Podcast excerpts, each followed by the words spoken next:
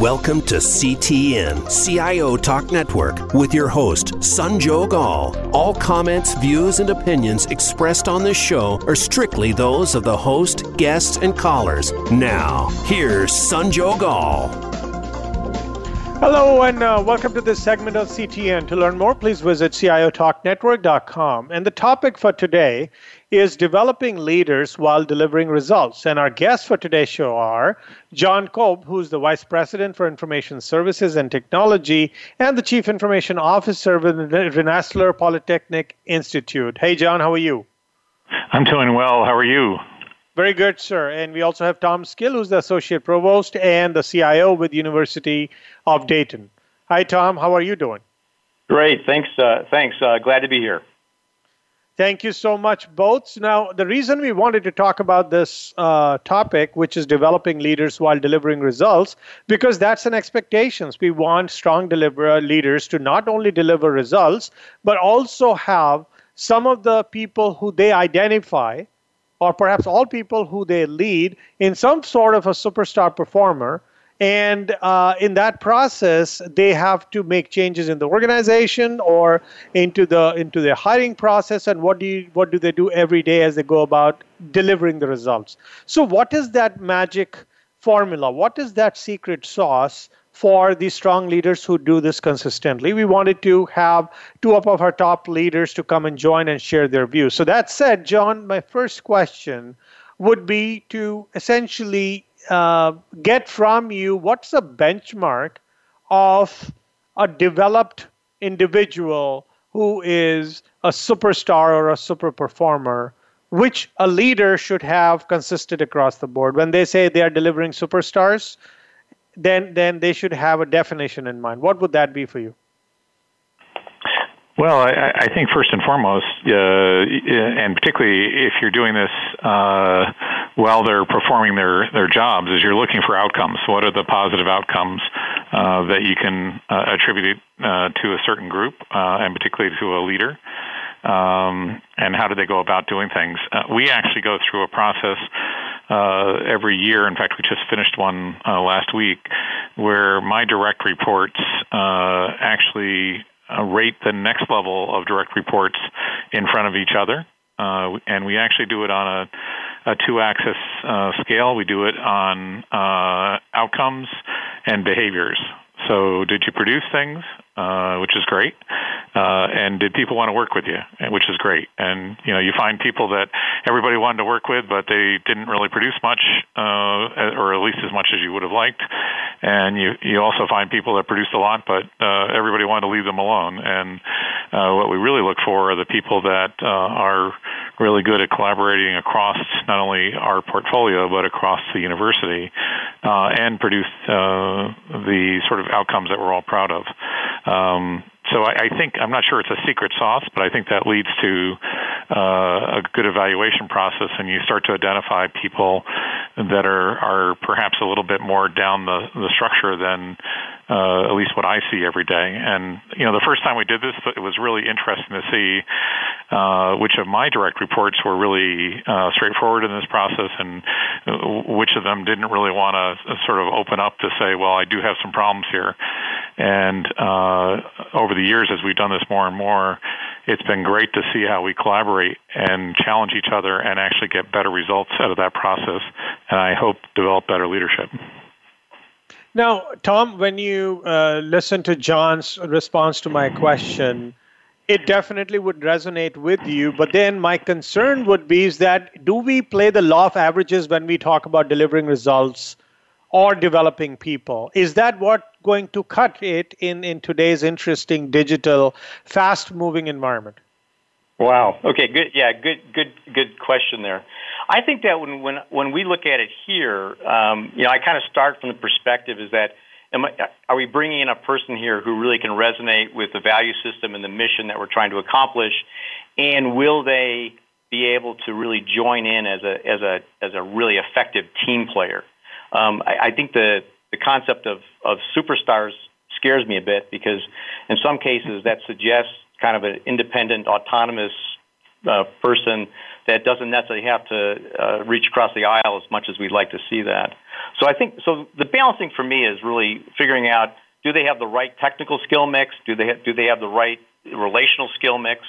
Uh, do they understand how to how to read the cues when they're engaging with their colleagues? Um, and are they able really to, to step up when the challenges are most intense and maintain composure while at the same time delivering results? So, um, so it's kind of an, it's an interesting chemistry, and you know, if I if I actually could could test for that on the way in the door when you hire people, that'd be wonderful. But I think there's there's a bit of a there's a bit of a gamble when you're hiring folks. So, uh, but we're I think we clearly are looking at similar kinds of, of characteristics as you know skill sets, competencies, soft skills, um, good fit with the organization.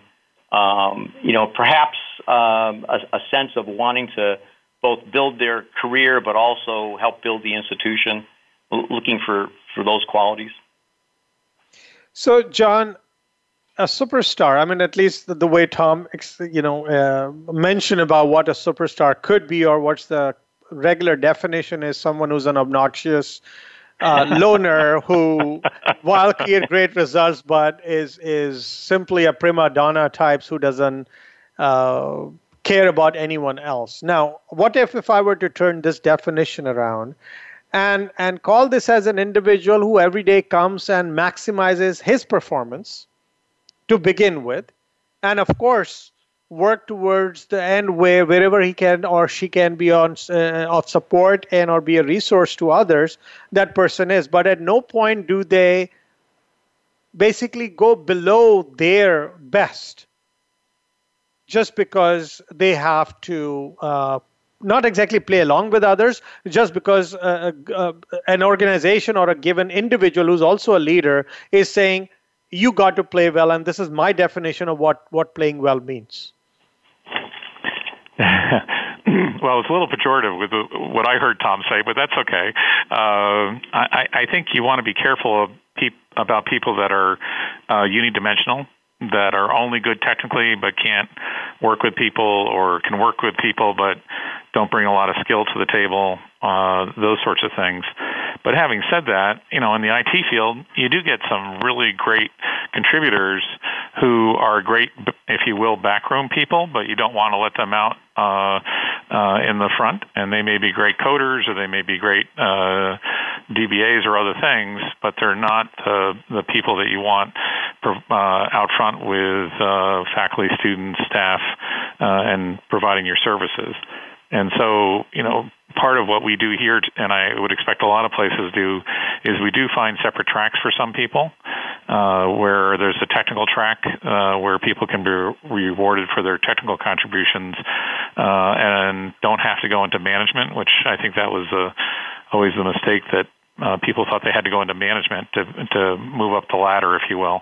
And there's also a management track where we do have uh, people that are uh, better at looking across uh, the board and a broader set of uh, responsibilities and things to get done. And so we have a management track, and and we try to reward both of those tracks and uh, encourage people to uh, sort of land where they can uh, provide the best contributions. So, Tom, would you agree that a leader could be someone who is also on a technical track, but a person has a they, they think like a leader. They don't need to be a manager to be a leader.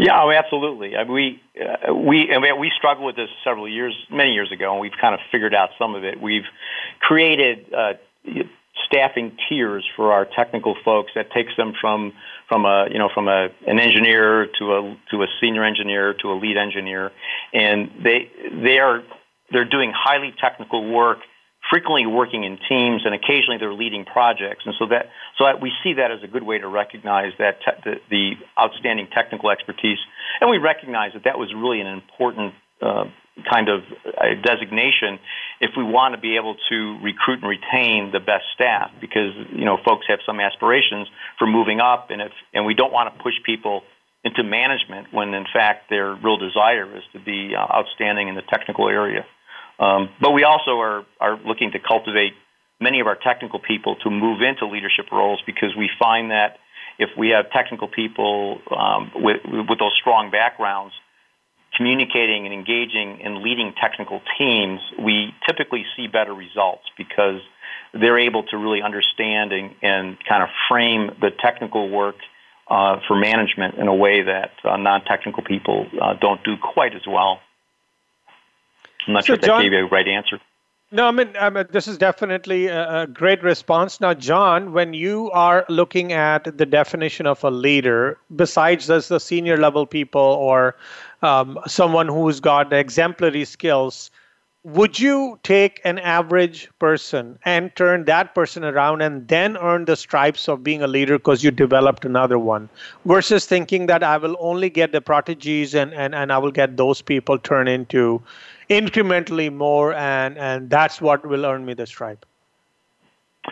Um, I, th- I and I think maybe Tom alluded to this early, uh, earlier. I, I think it's always difficult to completely understand what kind of talent you have when you're bringing people into your organization.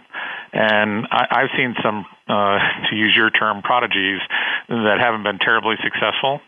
Um, yeah, you, you not only have to be smart and capable and have the right skills, but you have to be willing to put the sweat equity into these jobs and really understand the you know the business in a larger scale. It's typically most of the things we do are not just IT. They're IT connected to some other activity like student life or academics or or something else and uh, are you willing to uh, really understand what other people are trying to accomplish and then bring your skills as a IT professional uh, and collaborate with them to get an outcome so I, I think prodigies is uh, is something I'd be a little bit skittish of, and we've uh, we've certainly had some prodigies, but we've had some really just people that look strong coming in that have been uh, great as they've developed, and it's been fun to watch them develop. And you know, we've had a few people that haven't gone anywhere too, and uh, and then you have to figure out what to do next uh, there. But uh, I think if you continually reinforce, you know, good behavior, good outcomes, and encourage people to take on new challenges, that's the best way to uh, develop talent, whether you saw it coming in or you you saw it as they developed. And and to that end, yeah, go ahead, Tom. Yeah, yeah I, John is uh, right on track there because I think we've we've had similar experiences, and what I, what I've seen too frequently is you know when we bring in our particularly our younger talent, um, they tend to really uh, judge themselves by their by the prowess of their technical skills, and they very quickly realize that their relationship skills are going to either help them succeed or are going to indicate that they're not succeeding at all. And, and that reminds me of the thought that, you know, too frequently in the IT field, we tend to hire people based on, the, on their technical skills and we more frequently fire them based on their soft skills. And, um, and so I think that, I think that uh, many cases we're trying to look for that balance. And I'm also trying to look for that, that, that young person that, yes, they could be very cocky and sure and, and, they, and they have incredible skills, but I'm also trying to look to see do they have that, that kind of um, sense of, of building a community within their organization as part of our team. And if I, and that's a, an, an important factor for us because um, we've seen too frequently that just one one staff person who can be very disruptive can completely throw the organization off its off its rhythm. And so we're always very very sensitive to making sure we get a good cultural fit, while at the same time being very sensitive to building diversity. And that's I think that's been a big challenge is that getting good cultural fit and, and encouraging inclusiveness and diversity in the organization. Let's take a quick break, listeners. We'll be right back. And Tom, I have this question of intentionality, which is, I'm not sure if there's a word, but point is intentional, being intentional about delivering results is natural because you are measured, your performance is mm-hmm. measured mm-hmm. based on it. But when it comes to developing leaders, are we truly intentional? Are we just saying, oh, we will give them the environment, create the environment, or uh, support them wherever, and whosoever becomes a leader, God bless. Otherwise, hey, it doesn't always happen. It's not 100%. Can we go with that approach towards developing leaders, or is there something we do which shows that you as a CIO or anyone else in the leadership position is truly being intentional about developing other leaders, which is also their job. Please stay yeah. listeners. We'll be right back.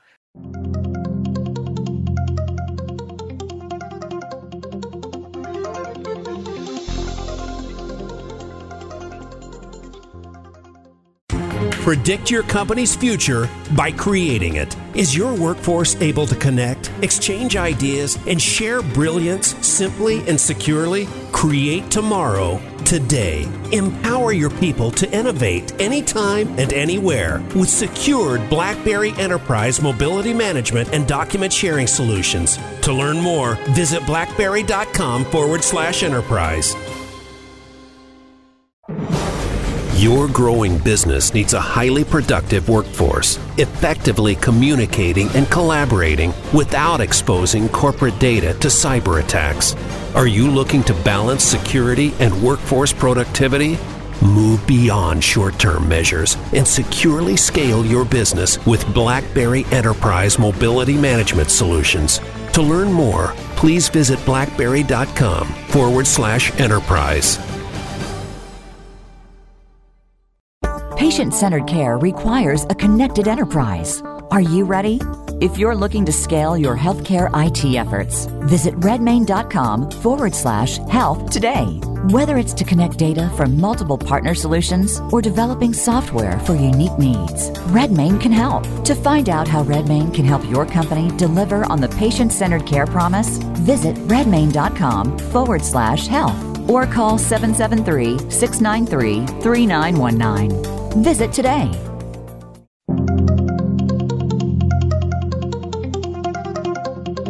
You are listening to CTN CIO Talk Network with Sanjog Aul. To learn more about our program, please visit CIOTalkNetwork.com. Now, back to the show.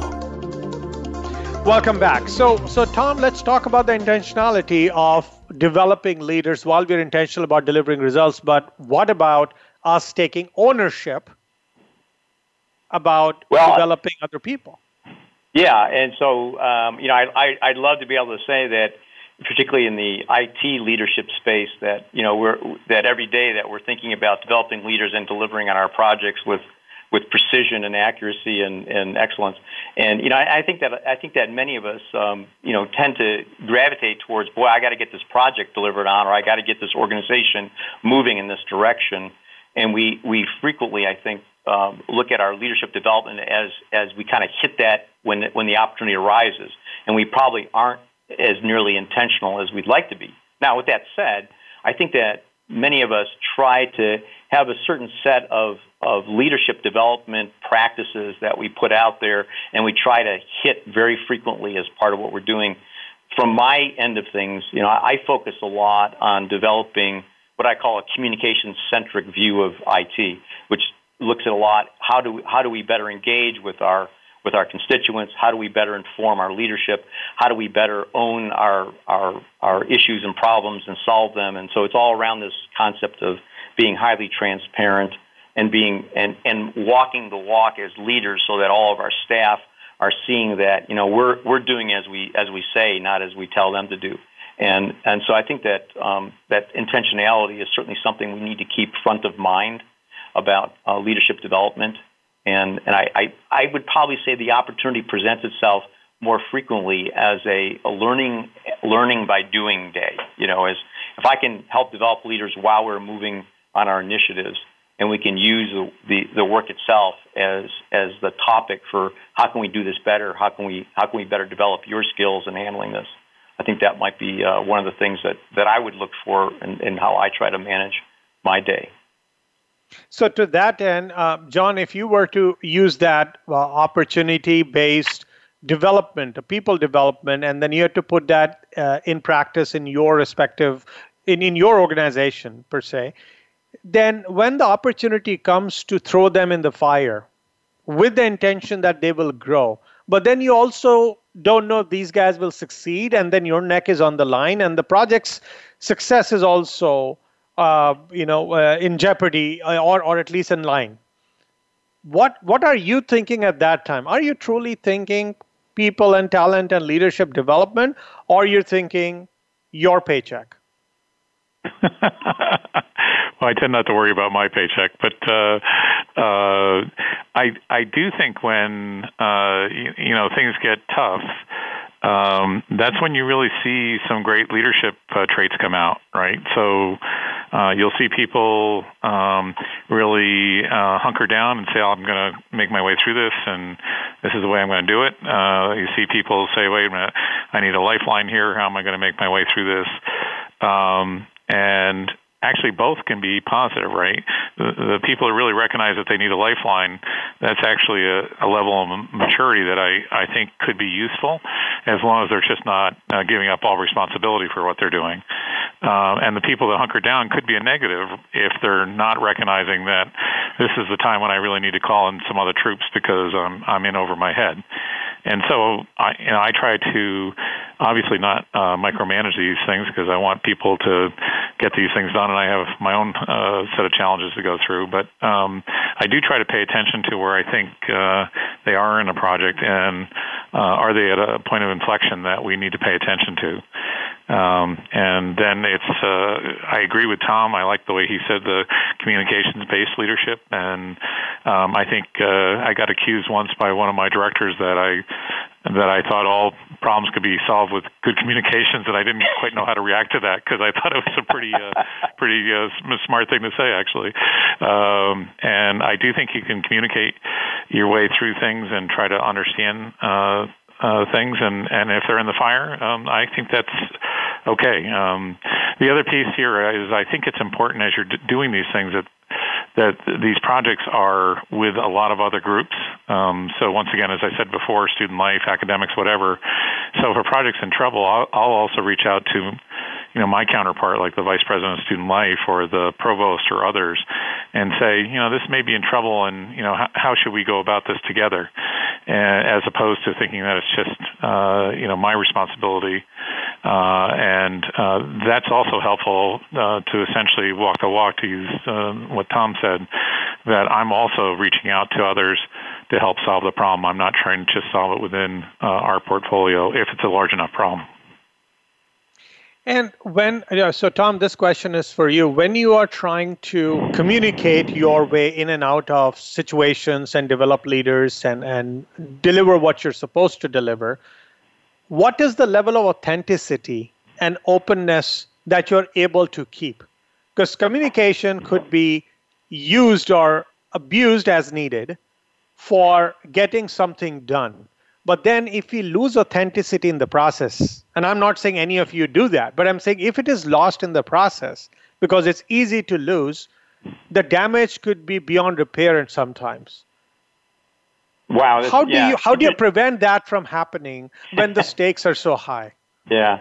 You know, I think that I think that uh, a, a, key attribute when I think about a communication centric view of IT is that we are really uh, building around a, a, transparent relationship where we're owning owning those problems out front, we're identifying the best way forward, and we're making sure that that we are working closely with all those allies across campus. As John mentioned, you know, he's reaching out to his his counterparts across campus whenever a problem looks like it's going to grow or a, a project's not going to succeed. And I think that one of the really interesting things for that I've noticed when I when I came in, I've been in in the CIO role for about 14 years. And before that, I was faculty member, so I came from a very different world. Um, and you know, in, in faculty being very autonomous, IT having to be very collaborative, be successful. And, I, and I, I've noticed that um, IT folks didn't have a whole lot of of communication centric training. They were they they were really focused on solving the IT problem. And and and one of the best examples that I can point up is how many times we have our folks racing to solve IT problems and we don't tell our constituents that there is a problem. And so they're sitting wherever they are thinking that the problem that they're experiencing is on them. And of course, the worst thing is when they finally find out it wasn't on them, they're furious with us because they spent a lot of time. So, so I think that I think that the the, the, the there's there's not a risky side to over communicating, but there is a risky side to only communicating. So, you know, you must you you need to communicate a lot, but you've got to continue delivering and moving forward and being very uh, project management focused. And I think that those two things together are, are, make the difference in a successful development of leadership within IT. So, John, you, you look at the dynamics that uh, play in an organization. You talking to stakeholders, you talking to individual team members, individual team members talking to each other. And among all of them, we have to have the right type of attitude, which an individual has. You have to have the right type of group dynamics and a common mindset where each of them should be thinking about where the organization is trying to go. So, how much of that is in your control, or you spray and then pray? um, well, uh, by the way, in, in respect to this uh, uh, previous conversation, I also think that one of the things that may be implicit in what Tom said is not only is it good communications and getting out there, but it's also um, the optics of being very responsive. Uh, I remember a long time ago somebody said to me that problems, unlike fine wine, do not get better with time. So. Uh, when you when you really get out there and start to deal with something quickly, if somebody's identified something to you as a, an issue, finding out if it's real, it's not real, and uh, being responsive wins a lot of points uh, and really saves a lot of time uh, downstream. Um, so I'm sorry. Uh, your other question was. So here we have got a lot of moving parts, right? So we've got right. the attitude, the intellect, the mindset, the group dynamics, and and all of them, if they are not working well, then you are leaving something left to be desired. Right. But you would like to shepherd everything to go towards the direction you want it to. So how much of control do you really need to have for you to have results delivered, the team in place, and individuals delivering to their maximum potential? So, let me answer that from an enterprise level first, and then say how it uh, comes down through all of uh, what we call portfolios. Uh, so we have a strategic plan. Uh, our president put one in place uh, and got board approval within a year of when she arrived in uh, 2000, and we've essentially put a second revision of that in place. That's the strategic plan for the entire university. Um, every year we go through a pretty extensive performance planning process where uh, we identify what the highest priorities are uh, for a particular year. So, for instance, in this year, one of our highest priorities is a capital campaign we're in the middle of. So that then tells each of the portfolios how are you going to do things to support the campaign. And in my portfolio, it may be some things that we're doing with the data warehouse or some data analytics or some tools for our folks in development as they go out and work on the campaign. In communications, it may mean that they uh, have to develop some brand uh, activities and some better communication uh, channels for some of the messages and so on. But having that overall strategic plan then helps, uh, and we force this, that all the portfolios align to that plan. So within my portfolio, we go through a pretty extensive planning process where we uh, put our performance plan together. Uh, and I think there's 22 or 23 portfolios at Rensselaer that do the same process. And then each one of those plans gets reviewed at our cabinet level. Uh, and we actually do it three different times. We do it once for the plan itself, once for the plan to budget, and once for as we're preparing to go talk to the board about where we are in all this. So the cabinet actually listens to three different uh, sessions with each portfolio. It's a lot of time. But one of the things that's nice about that is at my level, I have a pretty good idea not only obviously what I'm up to, but what the provost is up to, what the VP of communications is up to, what the VP of HR is up to, and so on. And I can artic- articulate that to others. But the other piece is when I put the plan together for .cio with my leadership group, um, actually the inside cover of that plan uh, lists all their names and they sign it. So it's not John Kolb's plan. It's you know the .cio plan with 10 signatures on the front page, and that's a way to make sure that um, you're getting people to spend some time thinking about what's their piece of this and how much they're buying into it, and then people take portions of that plan. I actually go through this with the leadership group in, in my area, and we'll say, okay, here was a, a challenge where we wanted to make sure that our wireless access points were up to snuff, or that our storage systems were doing this, or that our help desk, uh, we had a new system in place for that. And those are assigned uh, one or two leaders in uh, the group that I manage uh, to say, you own this and you can grab from the rest of the division, but how are you going to go ahead and do that? So that way, there's an alignment overall with the university, right down to the the implementation operational groups. Let's take a quick break, listeners. We'll be right back. And let's go further down in this question. And, and Tom, I'd like to ask you given that the plan was put in place and John had a phenomenal idea of getting everyone to sign uh, on that so that there is a buy in upfront. But then the ownership has to stay even when the obstacles come even when there are some other disruptions that happen because not everything that you put on a plan is the only thing you'll end up doing given again the type of disruptions that we are seeing today so when you keep putting more on the plate or keep changing the variety and the volume on what's on an individual's plate does everything stay the same as and, and they will do exactly as you expected and when the expectations are not going to remain the same what do you do as a leader to again deliver the results but don't stop developing the other leaders within the group. Please stay tuned, listeners. Uh, we'll be right back and explore.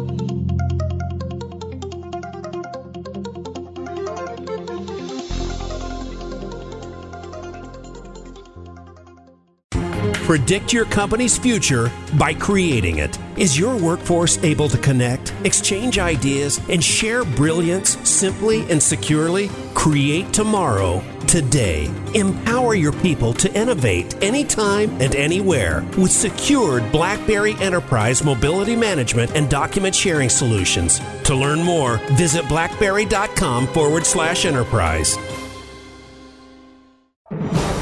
Your growing business needs a highly productive workforce, effectively communicating and collaborating without exposing corporate data to cyber attacks. Are you looking to balance security and workforce productivity? Move beyond short term measures and securely scale your business with BlackBerry Enterprise Mobility Management Solutions. To learn more, please visit blackberry.com forward slash enterprise. Patient centered care requires a connected enterprise. Are you ready? If you're looking to scale your healthcare IT efforts, visit redmane.com forward slash health today.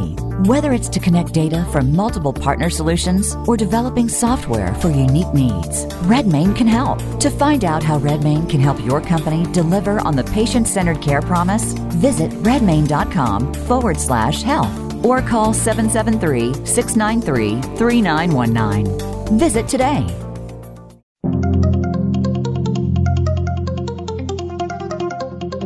You are listening to CTN CIO Talk Network with Sanjog Aul. To learn more about our program, please visit CIOTalkNetwork.com. Now, back to the show. Welcome back. So, Tom, we have to do something with the the zero slack or close to zero slack that we have created or the environment around has created. So it's not leaving any room, even though we create great plans up front. But then things keep changing. So where does the leadership development go, and where does consistent delivering of results go? Well, um, I'll tell you uh, from my role as as, as the IT leader at, at the University of Dayton um, I feel it's my responsibility to make sure that I'm doing everything I can to to add to the resources that our people need to be successful and to relieve the pressure when that pressure is is too great for them to be able to be successful. And so part of what I what I spend my time doing is really um, engaging with our senior leadership around a, a real a realistic priority setting.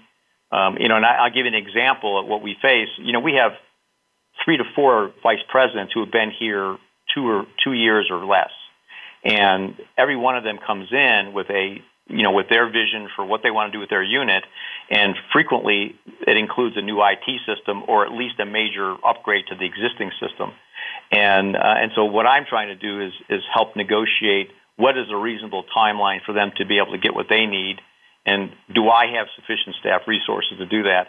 Um, I, I think that uh, our our leadership staff within IT tends to have a very good attitude towards managing complex projects that tend to be compressed against each other. Um, I think they, what I really appreciate what they do is that they get very concerned about how much pressure that puts on their technical teams and, and how that helps them see the priorities or, or manage those priorities.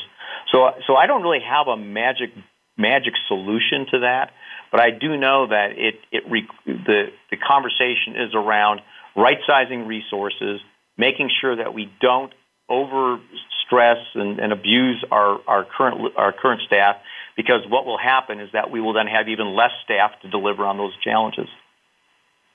So, uh, John, when you look at the projects, individual projects, everything is got a very defined scope. But then there are certain things which are common, fundamental for the whole organization, which makes you more or less effective in any project that you take on and deliver. So you talk about the practices, the policies, the politics, the the the processes, or anything that is fundamental to the organization two types of those elements. One are within your control, so you go tinker with them to see you can make them the most optimized. Then there are others which are not in your control. The max you can do is to appeal to the corresponding stakeholders and owners or to use your influence. What are you supposed to do which will forward your agenda of delivering good or better results every time and also get to deliver or rather develop very good leaders? Well, maybe this uh, this is at the crux of some of what we've been discussing today. I, you know, if if people think that there's just a, a textbook you pull out and you know you find the right formulas for leadership, you're all set. Um, they probably ought to go off and do something else than be a leader, um, because there are certainly some very defined uh, discipline uh, types of things to being a leader, and we talked about some of those. But there's you know there's a little bit of art to this science too, right? Of knowing uh, which part of the bureaucracy to poke. Um, you know, do you go in at a level that's a peer level, or uh, do you let the operational folks interact with each other and and stay away from some of that? I mean that that's actually something you you learn over time. And Tom talked about a couple of new uh, vice presidents. Well, that then uh, changes the dynamic a little bit. You have to figure out whether those new vice presidents are willing to um, interact in a way that's going to be collaborative, or are they set in, in the way they're going to do things? Um, I I do think that you use both things you can control and things you can influence, and uh, figure out how to do some things. Um, I formed a pretty strong uh, collaboration with our VP of Strategic Communications this past year on the web uh, side of things. Web is uh, uh, web presence is one of those places where there doesn't seem to ever be enough resource to really provide everybody with the web that they want and uh, or the web presence that they want. Uh, a new dean wants a new web presence, a new uh, center director, a new department head, and so on. And so, how do you prioritize that? And she and I brought our resources together, formed a web group that did this. And the first thing that we said to them is, "We'll give you enough cover to make sure you can do the prioritization that uh, we think is important, and we'll we'll hold off the you know the wolves outside the fence type of thing while you're doing that." And uh, so that was that was important for them to hear up front. So when they get these calls from left field, they, they had a way of, of, of dealing with that while they were trying to do what we wanted them uh, to do. And I, I think that's, uh, you know, Tom said it. I think it's important from, uh, you know, a higher level leadership uh, place uh, to be able to use that influence, control, whatever you want to call it, and it's a combination of all the above uh, to help manage things so you, the folks down in the trenches are, can get things done. So, Tom, there are two types of problems, right? One which you can control, others are you have to leave it to time or to the Almighty. So because that is that is beyond your control. If you were to talk only about the challenges and roadblocks which are perhaps in your control, but we could do a better job as leaders in terms of developing people while delivering results, what would those challenges and roadblocks be? Oh my goodness. So um, so if you're asking like in, terms of the in the areas where I can control things, I guess that that's probably the easy part of it. It's it's and very little of, of the work that I think most IT operations do, we feel we have uh, autonomous control. Um, we are so reliant upon everybody else working collaboratively with us with goodwill and, and, and hopefully with, with a common goal in mind. Um, I, I, guess, I guess my, my challenge here would be um, what, can I, what can I do when I see these when I see challenges coming at me that will facilitate a successful outcome Uh, and at the core of that, I think, is working, making sure the relationships are are such that as this as these projects or these challenges are, are coming forward, that people trust us and they're and they're able to come to us and we're able to go to them to make sure that we're that we're working through it. I, I you know in most cases I you know we have lots of very technically capable people. I just think that the biggest challenge at the leadership level is how well can we orchestrate this? And it, it really, a, a lot of that has to do with how thoughtful we are, how willing we are to go, to, to go the extra mile, how much we're willing to kind of suppress our egos so that we can give credit beyond us or, or at least, you know, open the door and say that we're, you know, we're here to, to work with you and let's see what we can figure out. So, so I think that a, a lot of this is, is, um, I think John hit the nail on the head. The, the, the management and leadership piece here is is more art than it is science, and it's one of being able to read the cues of the people around you. Um, it's it's one of figuring out how best to empower your staff to succeed and how to build that bridge to the people across campus that that are going to be uh, the folks who will determine whether or not you're successful. So, John, when you look at the same uh, question that I asked, what do you think would be something that you would uh, you are losing the sleep on today, or you think which is going to what what things are getting more complex, which will prevent you from developing leaders while de, you know delivering results? Well, a, a couple of comments here. Uh, first of all, I tried not. I gave up not sleeping, so there's enough problems here to keep everybody awake. So um, uh, so I sleep very well, thank you very much. But um, I do think that there's an associated um, angle here that's pretty important uh, with what Tom just said. Uh, since you have to read the tea leaves, uh, where you report in the structure is actually a pretty important piece to this. You know, are you at a level where you're hearing some of those conversations and you can recognize when there's a problem or when there's not a problem, as opposed to finding it out, finding out about them second or third level. Uh, that's very important to me. Uh, in my organization, uh, I report in to the president and the cab, and I'm part of the, her cabinet, and that's really important because I can hear a lot of the side conversations and know when I need to really pay attention or when there's there's something else going on. Um, uh, so that's one issue. The the other thing, and maybe gets to the complexity piece. Um, uh, one of the best descriptions I heard a number of years ago about leadership is, um, and I think this was attributed to a guy who uh, was president of Texas A&M at one point.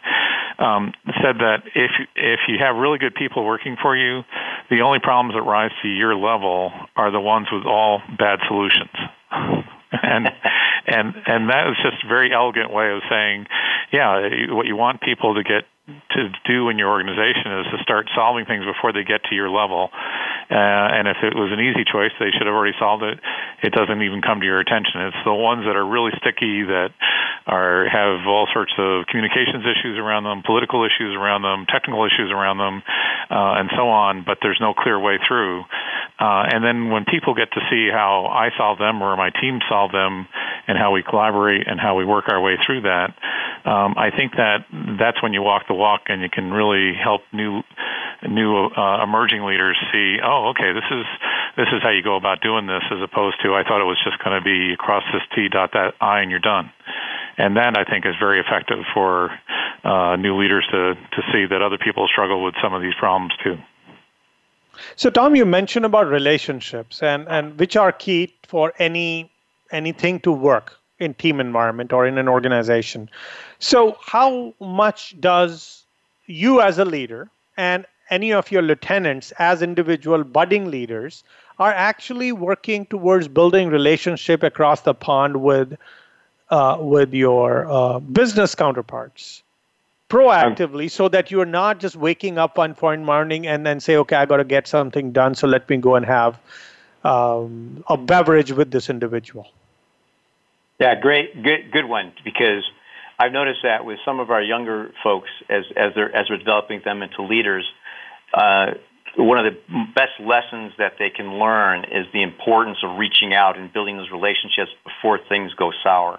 Uh, it's it's much harder to solve things with a person you that you don't have a relationship with than it is to one you do. So so we do spend a lot of that time doing that, and and you know that, that has been part of what we've driven into our organization is the importance of of the relationship. Relationships matter everywhere, and and technical expertise matters a lot, but the relationships have got to be cultivated on a regular basis.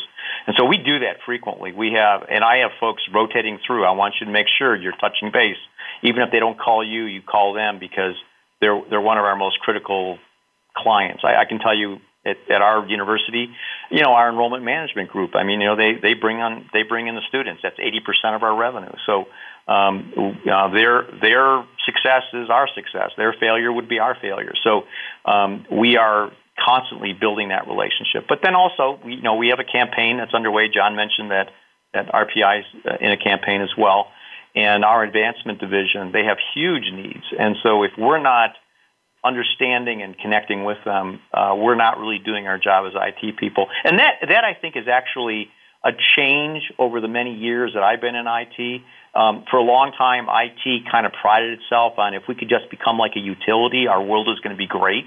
And I think now, particularly at the university level, IT realizes that if we become a utility, then they just may as well just outsource us to the cheapest bidder because we're not adding value to the mission. And so, um, for our perspective, uh, we want to be a great utility, but we also want to be a partner in innovation. And and we know that with innovation comes comes problems and mistakes, but it also becomes opportunities. So I think that uh, clearly, um, yeah, the relationship piece is absolutely one of our key jobs. So, John, how would you have taught someone else how to build relationships just by showing how you do it? Because it's such a subjective area of development. Uh, it is, uh, but I agree uh, with Tom. Um, I think it's critical, and I usually tell people, uh, and maybe this is one of those things I learned a long time ago, was make friends when you don't need them. Um, so if you know that someday you're going to be working closely with enrollment management or you know advancement or other places, um, you know get to know some of those folks, particularly when you're not in crisis mode, because crisis mode is not usually the time to make good friends. Um, uh, the crisis mode is where you seek out good friends and try to figure out how to solve problems. And uh, so, you know, I've spent time with uh, a number of people around campus, and I encourage my folks. I try to find projects where I can get my folks working with uh, folks they may not have uh, worked with in the past, and and to some extent get them out of their comfort zone. Uh, you know, if you haven't worked with student life uh, before, well, maybe we'll get you involved with the early warning system, and uh, or you know one of the other projects we're working on with student life uh, right now, uh, like preferred names or something like that, and get people to see, well, they're trying to deal with a, a real issue that is of concern to folks, and how do we go about doing that? Well, uh, paying attention to the things that IT always pays attention to about how it works, privacy, security, all those things. And uh, I think it's uh, sometimes eye opening for uh, uh, folks in our organization, particularly newer folks that may have come from a corporate background rather than a higher ed background, uh, to and get that kind of uh, collaborative experience. And uh, it, it, I think it's fun to watch, and, and once again, watching their development. One last question for you, Tom. If you were to take, say, 10 words and describe the mindset of today's leader, who will make the organization be relevant for tomorrow, keeping in mind that they have to deliver results and at the same time developing people. What would that leadership mindset be?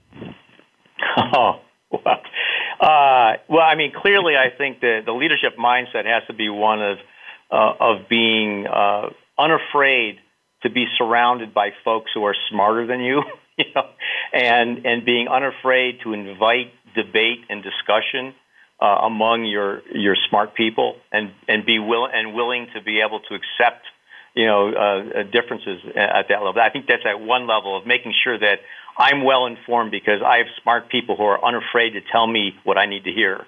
I think the second part of that then needs to be you know the language of of cooperation, collaboration, and and relationship. But uh, the two of those, I think, to me, um, match it up. I, I want I don't want to always be the smartest guy in the room. In fact uh, I'm probably going to be most successful if I'm never the smartest guy in the room. On behalf of the show and our listeners, thank you so much, John and Tom, for sharing your views on how the leaders today, with all the fluctuations and the changes that we are seeing in the marketplace and the business environment, can go ahead and develop leaders while delivering results. Thank you so much for your input. Great. Thank, Thank you. you.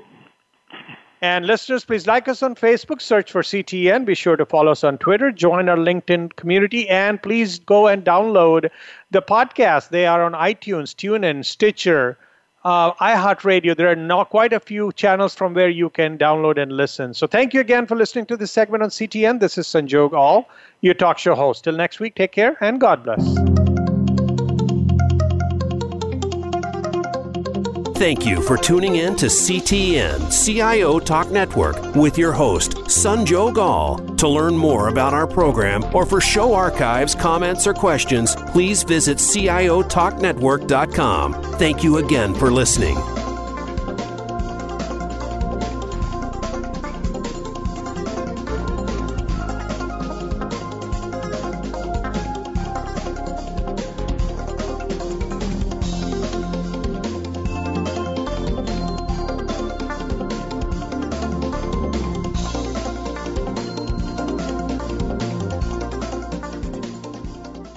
CTN CIO Talk Network is brought to you by RedMane and BlackBerry.